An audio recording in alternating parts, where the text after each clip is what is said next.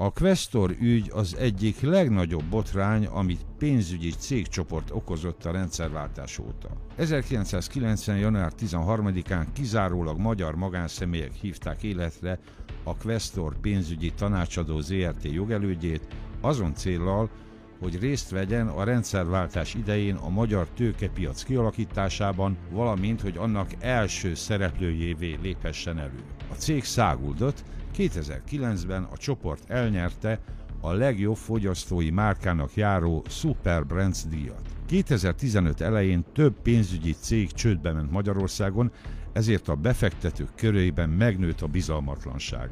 Sokan szerették volna a Questor kötvényeik visszaváltásával készpénzt kapni. 2015. március 9-én este a Questor cég öncsődöt jelentett be. Ami azt jelenti, hogy mind a mai napig az ügyfelek még jogi úton sem tudnák hozzáférni értékpapírjaikhoz és pénzeszközeikhez. Kiderült, hogy a csoport által kibocsájtott és a broker cég által forgalmazott kötvények egy része fiktív volt, vagyis a 210 milliárd forintnyi kötvényállományból 150 milliárdot engedély nélkül bocsájtottak ki. A kötvényvásárlások nyilvántartási rendszerét is manipulálhatták. Az újabb és újabb kibocsátások tulajdonképpen pilóta játékká változtatták a pénzügyi vállalkozást. A botrány kárvallottjai többször is tüntettek hiába. A Questor egyik szlogenje, több mint egy bank, nem volt túlzás. A per főügyésze megjegyezte, a Questor valóban több volt, mint bank, mert egy bűnszövetkezet is egyben,